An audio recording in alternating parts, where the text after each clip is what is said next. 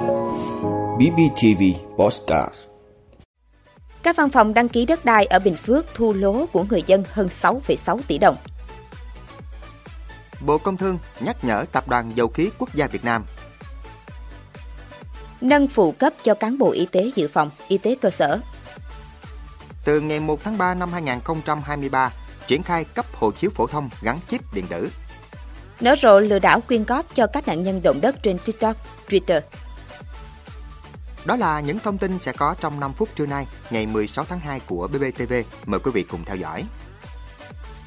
Thưa quý vị, Thanh tra tỉnh Bình Phước cho hay vừa ban hành kết luận thanh tra trách nhiệm giám đốc văn phòng đăng ký đất đai tỉnh Bình Phước và các chi nhánh trong việc chấp hành các quy định của luật đất đai, luật ngân sách.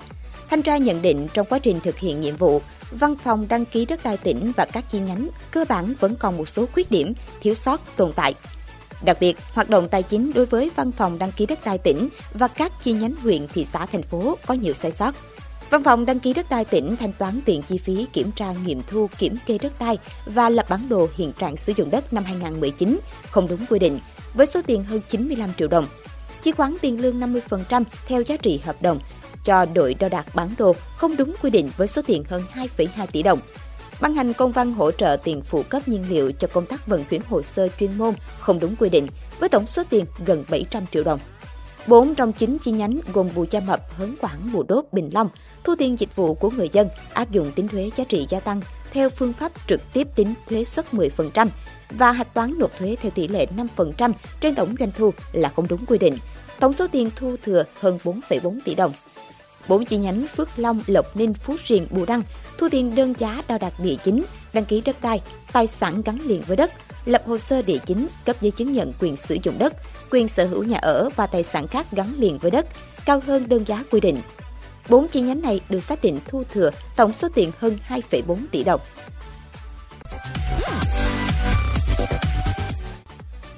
Thưa quý vị, trong văn bản gửi Tập đoàn Dầu khí Quốc gia Việt Nam BVN, Bộ Công Thương yêu cầu tập đoàn phải báo cáo thời điểm chính thức bao tiêu sản phẩm dự án Liên hợp lọc hóa dầu Nghi Sơn. Trước đó, Bộ Công Thương đã có yêu cầu tương tự cuối năm 2022, nhưng đến nay chưa nhận được báo cáo. Do BVN chậm trễ, Bộ Công Thương đề nghị khẩn trương có báo cáo ngay trong tháng 2 năm 2023. Trong đó nêu rõ, ngày BVN chính thức bao tiêu sản phẩm của dự án theo hợp đồng, ngày vận hành thương mại của dự án theo quy định tại các tài liệu liên quan như hợp đồng EBC, thỏa thuận cam kết bảo lãnh của chính phủ. Theo quy định, nhà nước xử lý tài chính cho BVN để thanh toán khoản tiền bù giá đối với sản phẩm thực nhận của dự án lọc hóa dầu Nghi Sơn, nhưng không quá 10 năm kể từ thời điểm BVN chính thức bao tiêu sản phẩm. Do đó, việc xác định thời điểm chính thức bao tiêu sản phẩm cho dự án sẽ làm cơ sở để cơ quan chức năng thực hiện bù giá với dự án này. Thưa quý vị, Phó Thủ tướng Lê Minh Khái vừa ban hành Nghị định 05-2023 nâng mức phụ cấp ưu đãi nghề lên 100% tính theo lương với viên chức trực tiếp làm chuyên môn y tế dự phòng, kiểm dịch biên giới, chuyên môn y tế tại trạm y tế xã phường, nhà hộ sinh, trung tâm y tế huyện. Mức phụ cấp này sẽ áp dụng từ ngày 1 tháng 1 năm 2022 đến ngày 31 tháng 12 năm 2023. Trước đó, phụ cấp ưu đãi nghề với cán bộ y tế, mức cao nhất là 70%. Ngoài ra, từ ngày 1 tháng 7 tới, nhân viên y tế nói chung, trong đó có cán bộ y tế dự phòng, y tế cơ sở, cũng sẽ được nâng lương cơ bản theo quy định mới về lương. Tuy nhiên, kể cả việc có thêm phụ cấp, lương và thu nhập cán bộ y tế, nhất là ở cơ sở, vẫn được nói nhiều do ở mức thấp. Bác sĩ học 6 năm ra trường được xếp lương tương đương các ngành học 4 năm. Phụ cấp một ca trực đêm ở bệnh viện trung ương chỉ 115.000 đồng. Phụ cấp cho một ca mổ loại đại phẫu chỉ 280.000 đồng. Trong 18 tháng tính đến tháng 9 năm 2022, có gần 10.000 nhân viên y tế nghỉ, bỏ việc. Thưa quý vị, tin từ Cục xuất nhập cảnh Bộ Công an từ ngày 1 tháng 3 năm 2023, Bộ Công an và cơ quan đại diện Việt Nam tại nước ngoài sẽ triển khai cấp hộ chiếu phổ thông có gắn chip điện tử cho công dân Việt Nam theo luật xuất cảnh nhập cảnh của công dân Việt Nam. Hộ chiếu có gắn chip điện tử là hộ chiếu có gắn thiết bị điện tử lưu giữ thông tin được mã hóa của người mang hộ chiếu và chữ ký của người cấp. Đây là một bước cải tiến mới nhằm tạo thuận lợi cho công dân Việt Nam nâng cao hiệu quả quản lý nhà nước về xuất nhập cảnh và đáp ứng yêu cầu hội nhập quốc tế của đất nước. Vì có thể lưu được nhiều thông tin của hành khách một cách chính xác và thống nhất về mặt định dạng, nên việc làm thủ tục xuất nhập cảnh tại các nước sẽ diễn ra nhanh chóng và dễ dàng hơn, gần như không mất thời gian để cán bộ kiểm soát xuất nhập cảnh các nước kiểm soát, xác thực các thông tin trên hộ chiếu vì mọi thứ sẽ hiện ra nhanh chóng khi đọc hộ chiếu.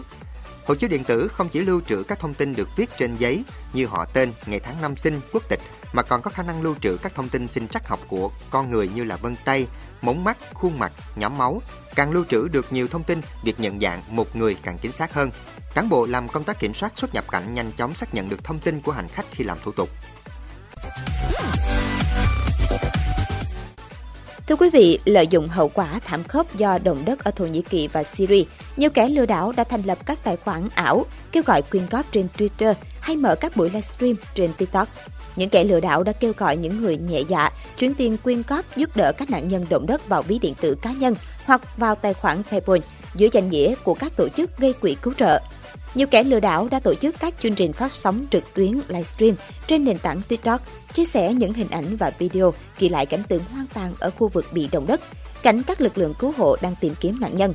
Sau đó, những kẻ này kêu gọi mọi người quyên góp bằng cách gửi những món quà TikTok ảo, có thể quy đổi ra tiền đến chủ nhân buổi livestream.